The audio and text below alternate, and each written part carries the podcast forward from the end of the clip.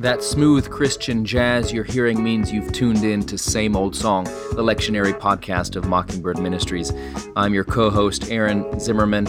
I'll be joined by Jacob Smith as each week we break down the lectionary readings for the upcoming Sunday to give you something to think about, and if you're a preacher, to give you something to preach about, and no matter who you are, to give you a connection to the never changing message of God's grace for actual people like you unzip that monogrammed faux leather Bible carrying case and cover, pull up a chair, and let's dig in.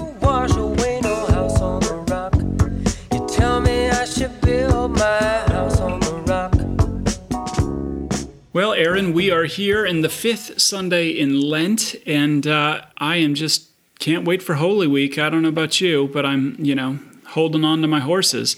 How are you doing? Uh, doing all right. Recording this from well, um, I mean, in the very early parts of Lent. So uh, who knows where we'll be when this uh, comes out? Where we'll be with um, the pandemic? Where we'll be with life? But I can guarantee you that wherever we are, uh, we will be people who are in need of hope. So hopefully we can give them a little bit absolutely bit, a little bit of that. Well, I love I love the uh, the uh, collect for the fifth Sunday of Lent. It is the finest collect probably in the prayer book. And uh, it reminds us that in the midst of all of this, uh, that um, only God can bring to order the unruly wills and affections of sinners. Yeah, and it just the fact that again, I always believe like the collect are like these stealth bombers that you never see coming, and they bring mm. in some gospel truth. Like just the fact that our wills are unruly, which means that they are, you know, like um, unruly. We think of it like a child who's unruly, but literally what it means it's like unrulable. Like you cannot cannot restrain them. Uh, yeah. And so mm-hmm. to say that our wills and affections are unruly, it it mean that's that's why you get frustrated with yourself when you self sabotage your own relationships or do things that you know like you know you track your calories for five days and then the sixth day you're like i'm gonna eat the whole pizza myself so um, we are we have these unruly wills and affections and you know that goes against what we normally think of how we see ourselves uh, but this is some good theological instruction that comes straight from the collect. Um, and if you can realize that you are unruly, it's like step one of AA. Um, my I, my life is unmanageable, and I'm powerless to change it. And so we ask God to make us, to give to us the grace that we would be people who who actually like to do what God says and want what God promises. Because on our own, mm. we don't. It's just a it's just a beautiful, incredible collect. So yeah, I'm with you. It is. It's written by Thomas Cranmer. It was all original to him, and it is straight fire. And uh, I mean, I could preach on that, but I won't. We're going to preach on or talk about Jeremiah. Well, our readings today, yeah, yeah are 31. Jeremiah 31, 31 through 34. Then we have uh, Hebrews chapter 5, verses 5, 1 through 10, or chapter 5, 5 through 10, and uh, John chapter 12, verses 20 to 33.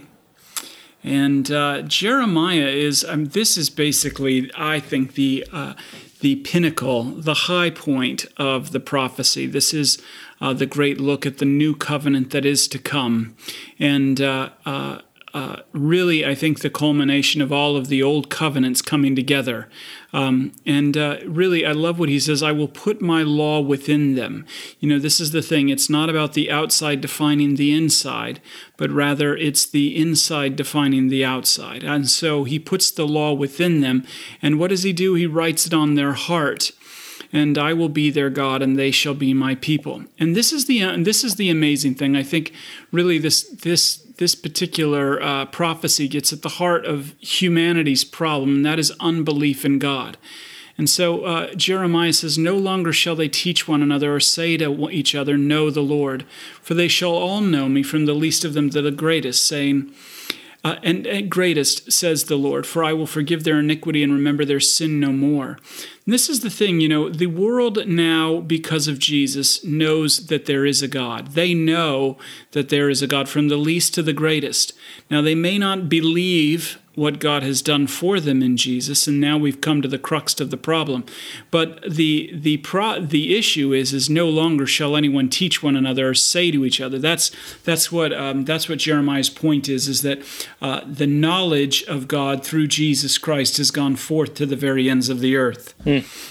Yeah, I think this passage uh, highlights the fact that Christianity, because this is a prophecy about Christ, that Christianity is something new and different. It says this is not like the covenant that the ancestors broke.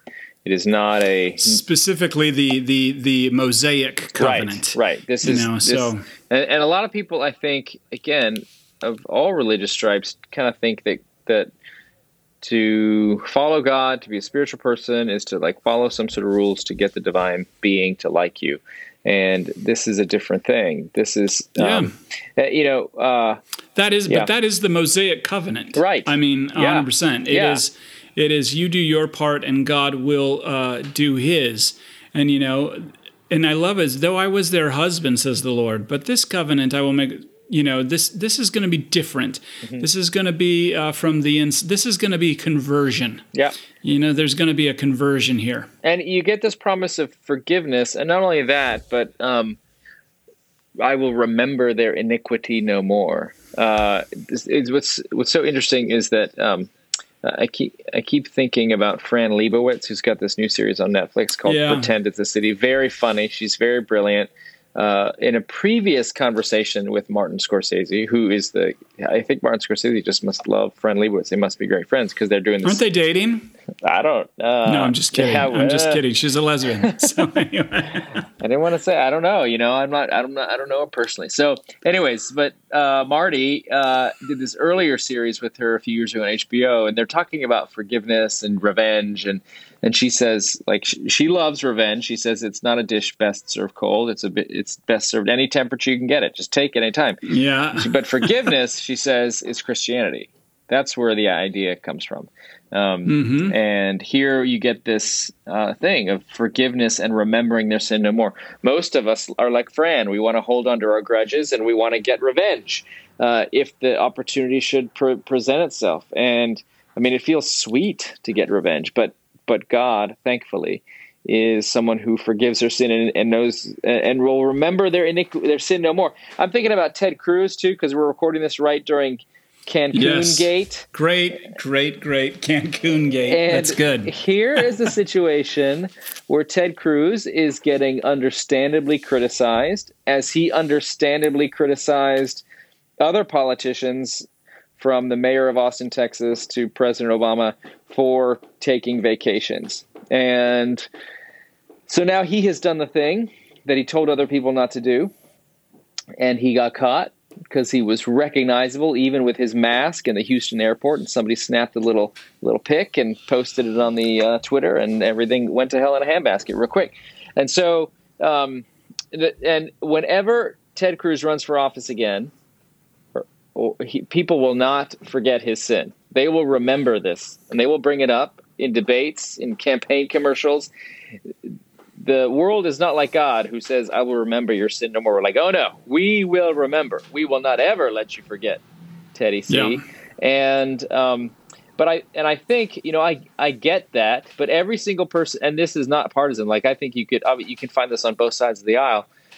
Um, every person well, who's criticizing absolutely Mr. true Cruz, like it's happening right it's happening right now in new york with governor yeah, cuomo yeah yeah yeah that's right so and, so and, and every person listening to this has, at some point in his or her life, done a thing that they knew was not maybe the best idea and wouldn't look great. Maybe not wrong, maybe not an actual moral violation or a sin, but you knew it wouldn't look great. Like if somebody has invited you to lunch and you make up an excuse as to why you can't go, and then a friend that you like more invites you to lunch, you're like, yeah, let's go to lunch, but we can't go to this place because I don't want to see so and so. Like that is the same thing that Senator Cruz has done. Like, mm-hmm. you know, and mm-hmm. that we all do. And so, anyways, what I'm to what I'm saying, my point is that we tend to remember sins a really long time, but God doesn't, um, which is really good news because on some level we are we're all Senator Cruz. We've all done these things, and it. That's it, right. Yeah. So that's that's all I'm saying. So then we come to uh, Hebrews chapter 5, verses 5 through 10. This is actually a very uh, powerful, powerful passage. Um, but weird, and uh, none of your congregation will understand it. So that's why Jake will explain so it to you right it. now. Skip it. No, I'm just kidding. Um, but uh, you know, the the point is is that the Epistle to the Hebrews is a sermon essentially on uh, on who is Jesus. You know, you had all of these uh, you had all of these Jewish converts, and you know it's interesting the way this uh, this this epistle is actually written. Um, there's a lot of implication here that this is actually written before the destruction of the temple. The language here, you know, because they are speaking of like sacrifice and tangible things as if they are actually present right now.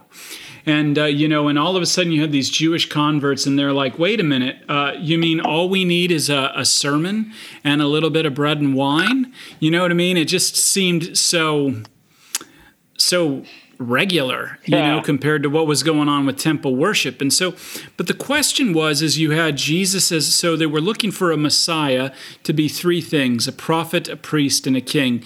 And clearly, Jesus met the prophet role, clearly, he met the king role, but how did he meet the priestly role, you know? And so there is this conversation of this fellow named Melchizedek.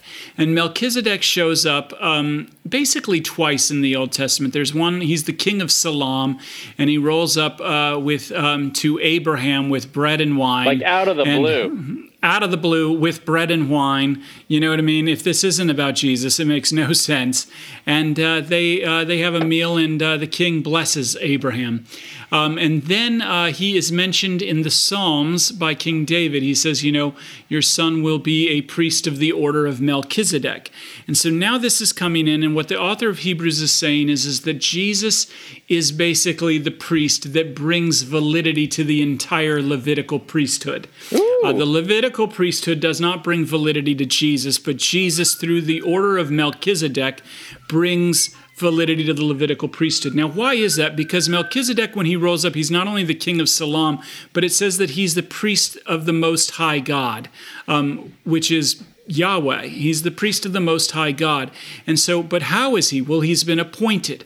And so, Hebrews, right here, the author is making this argument that Christ did not glorify himself in becoming a high priest because back then they were all petitioning to be high priests. You know, it was a, it was an, or it was a, it was a position you jockeyed for, unfortunately. Um, and, uh, but instead, it was appointed by the one who said to him, "You are my son." So the basically the big idea is, is that Jesus from the tribe of Judah is appointed appointed by God, and that even King David was looking for this priest forever in the order of Melchizedek. Now, now you come to the second part, and you got to understand that context in order to what's going on. Because here it goes, in the days of his flesh, Jesus offered up prayers and supplication with loud cries and tears to the one who was able to save him from death and uh, he was completely uh, reverent in his submission. So, AKA, this is how you are just you are um, declared righteous before God because of Jesus' prayers and supplication, his uh, living his life in total reverent submission. Mm. And it goes, although he was a son, he learned obedience through what he suffered. Well, what does that mean? Well, this is the aspect of the Son of Man. You know what I mean? This is the aspect of the humanity, the human nature of Jesus, because he is like us in every way without sin. And this would have blown everybody's mind away, and it would still blow everybody's mind away today that um, what if God was one of us? Indeed, he was one of us. He became one of us in Jesus and has been made, made, being made perfect. He became the source of eternal salvation for all who obey him. Not little jot and tittle rules, but believe in his name. And uh, this is what it's all about because he's a priest according to, to Melchizedek. I just preached a sermon. I didn't mean to dominate like that, but no, uh, I love the me. book of Hebrews. Fine. So, anyway. Yeah, but a- that is the that's the point. Never think that you can relate to Jesus in every way. I've, I've heard some idiot preacher the other day uh, talk about it. He's like, you can relate to Jesus because he's a man. No, no, no, no. That wouldn't be impressive to the Hebrews, and that's not impressive today. What's really impressive is, is that uh, God actually knows you, mm-hmm. and uh, and He can relate to you in every way, yet without sin, and that's what makes Him your Savior. What was the name of that preacher that you heard? Just kidding. Uh, I'm not going to say. but um, tried to get you. Uh, no. Yeah, I think. Uh, I could tell. I could no, give you hints. No, I'm just me. kidding. Uh, so Melchizedek means king of righteousness or righteous king. So, mm-hmm. um, and it's not quite a theophany, but kind of maybe is. Like it's definitely it totally. I mean, it's it's it's. Um, the passage doesn't say this is Jesus, but it's kind of Jesus. So.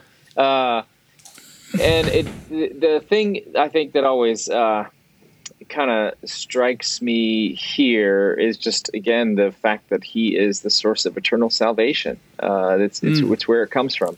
Uh, there's um there's something uh, where the author of the Hebrews or the preacher of the sermon that then got written down and sort of was put into a letter format in the New Testament uh, is um, trying to talk about who Jesus is.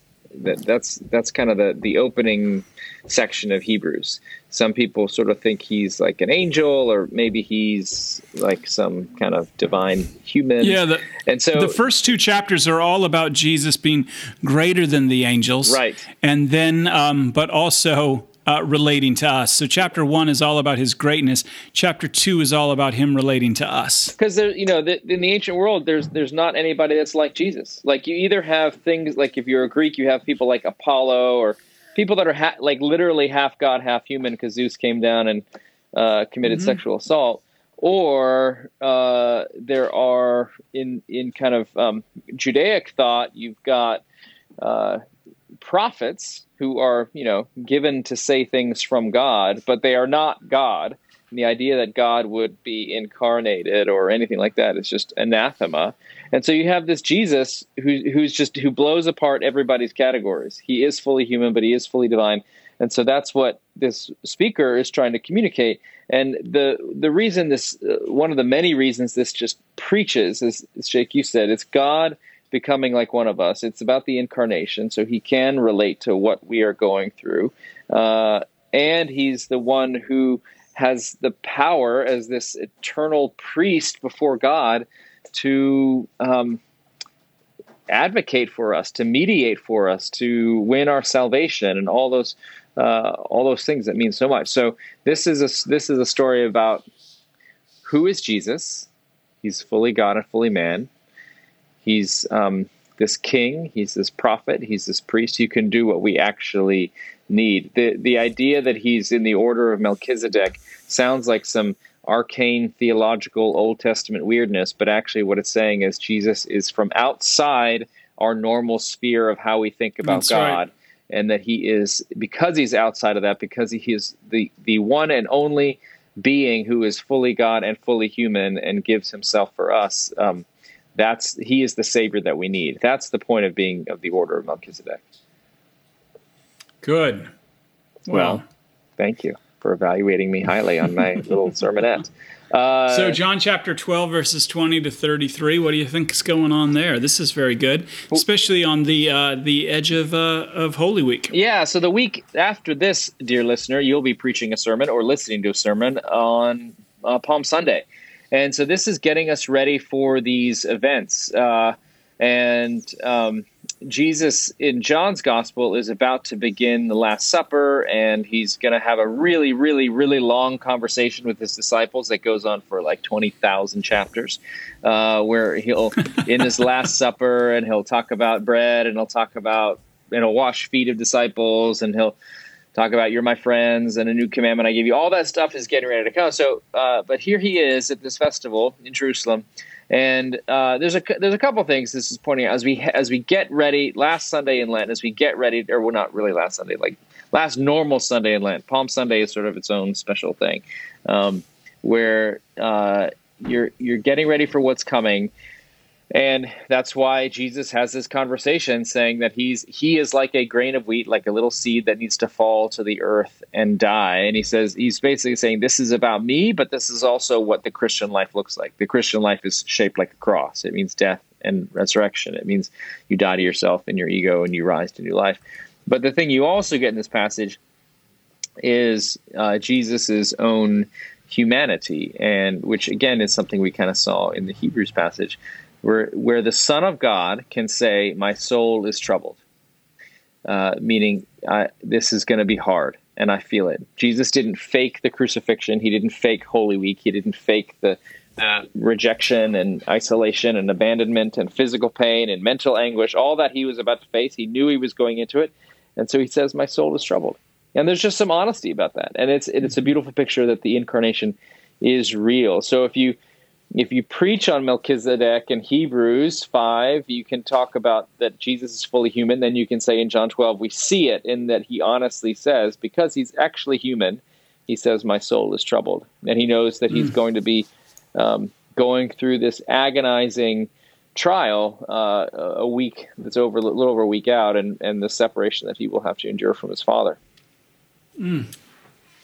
So, yeah, that's good. I mean, I think I think a couple of things here in John chapter twelve. If you want to, is uh, uh, first the the cry of these Greek worshippers. Uh, you know what they don't want is life tips. They didn't come to uh, meet the disciples to you know figure out how to manage their money a little better or you know how to how to how to like start an activist movement. They came and they said, "Sir, we wish to see Jesus." How do I become um, a Christian this, influencer on Instagram? Yeah, that's right. Exactly. That's not what they've come to look for. They've come, sir, we wish to see Jesus. They want the gospel. They want the good news of this one who is, um, you know, and back to what you were saying earlier, you're absolutely right. In the Greco Roman world, it was all about uh, uh, men uh, becoming uh, gods. And here we have the story of a God who's become man, and they want to see him. And, uh, and Jesus answers them. And this is very important because now you see the world is all being drawn to himself. You have Greeks uh, so uh, coming to him. So, you know, it's starting to open up, and he's like, The hour has come now for the Son of Man to be glorified, aka to be lifted up. And I love this analogy right here. You know, if he would have just stayed in one place, this is why, while I love pilgrimages. Uh, you don't need to go to Israel to uh, experience the Spirit of God. Mm. You know, He comes to you right where He's at because uh, He is the wheat that has fallen to the earth and uh, and it, now it bears much fruit. And you and I, dear listener, are the are the results. We are that fruit, mm-hmm. and uh, you know. And uh, it's just really, really powerful. And what this means here those who love their life lose it, and those who hate their life for the world will keep it for eternal life. Uh, you know, this is this is basically yeah. I mean, where is your trust? You know, that's that's what this is about. And so, where is your trust? And then, as you said, uh, my soul is now troubled. And uh, here's Jesus in his humanity. And in the midst of our, our troubled souls as well, we need to hear that once again, that voice from heaven. You know, uh, this is my son, listen to him. Um, you know, I have glorified it and I will glorify it again. And that is what God has done with Jesus. And by virtue of his resurrection, you can know that your troubled soul will be healed as well. Amen. And I think uh, there's some compassion in this when the fa- when Jesus says this voice, meaning the voice of the Father, has come for your sake, not for mine. God the Father wants us to know who Jesus is and wants to assure us that he is working out our salvation. I mean, how does God feel about you? How does your congregation think God feels about them? And what they should know is that God wants to speak a word that brings comfort he wants to say something for them, for their sake, for their benefit, which is that as Jesus heads to this agonizing trial, um, God is not out of control. God is not asleep at the switch. God knows exactly what God is doing. And Jesus, as bad as it looks, God is going to be glorifying uh, the name of, of God and going to Amen. be working out this plan of salvation with Christ. And so, and Jesus is telling his people that this is a great battle that's taking place. Now is the judgment of this world, and the ruler of the world will be driven out, meaning Satan. Satan is in charge of the world, at least sort of temporarily. Um, uh, he's he's uh, running amok, and and and uh, as we say in our baptismal covenant, we ask people, do you uh, um, reject the forces of evil, kind of spiritual forces of evil and wickedness in the world? Do you reject and renounce Satan? And, that is the ruler of the world. And what Jesus is saying is, I'm here to drive him out, so then I can draw all people to myself. It's a, it's, it's removing the enemy. It's casting him out, and then Jesus taking his rightful place uh, to draw all people to himself. And so this, um, this is what we as Christians are invited to to realize that as people in Christ, uh, Satan's power over us is driven out, and Jesus draws us to himself. Um, so it kind of indicates a great big cosmic thing happening behind the scenes. It looks like you're in first century Jerusalem with the Romans in power and that particular economic and political structure and you know that level of industrialization and agricultural systems, like all those things that are human. But there's a great cosmic battle going on, and Jesus is lifting up the curtain a little bit here and showing that what's going to happen. You think that what you see is a guy getting crucified, and yes, that is what's happening. But on the other level, what you see happening, uh, there's I, am sort of reminded of when uh, uh, God shows the prophet all the invisible hosts of God that are, uh, you know, protecting Israel uh, and that sort of thing. Um, it, there's a lot more going on than than meets the eye, and Jesus is letting mm. us know that. So I think there's some word here that is as we go into this week of the worst week of Jesus's life and the, the time when all is lost don't forget there's a great cosmic battle that God has won and is winning and is fighting on our behalf. So all that is kind of wrapped up in this John 12 passage. And that's a word that you preach for people who feel like they are abandoned, who feel exhausted, who feel like they can't take another crisis because it's just been one thing after another.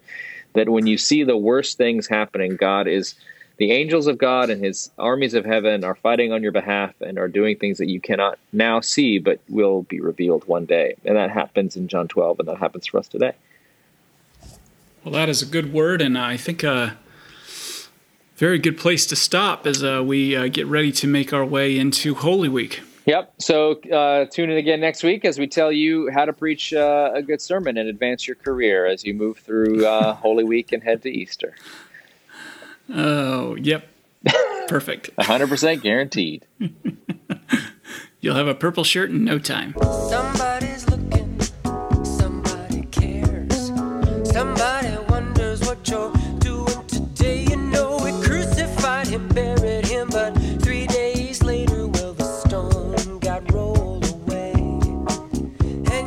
Thanks for listening to Same Old Song. Hope you found some gospel nuggets for the pulpit or for your life. If you like what you heard, leave a review or rating in Apple Podcasts. Dave Zahl will be sad if you don't. Thanks to TJ Hester for audio production, and remember to keep that Bible by your bedside, ready to rock and roll.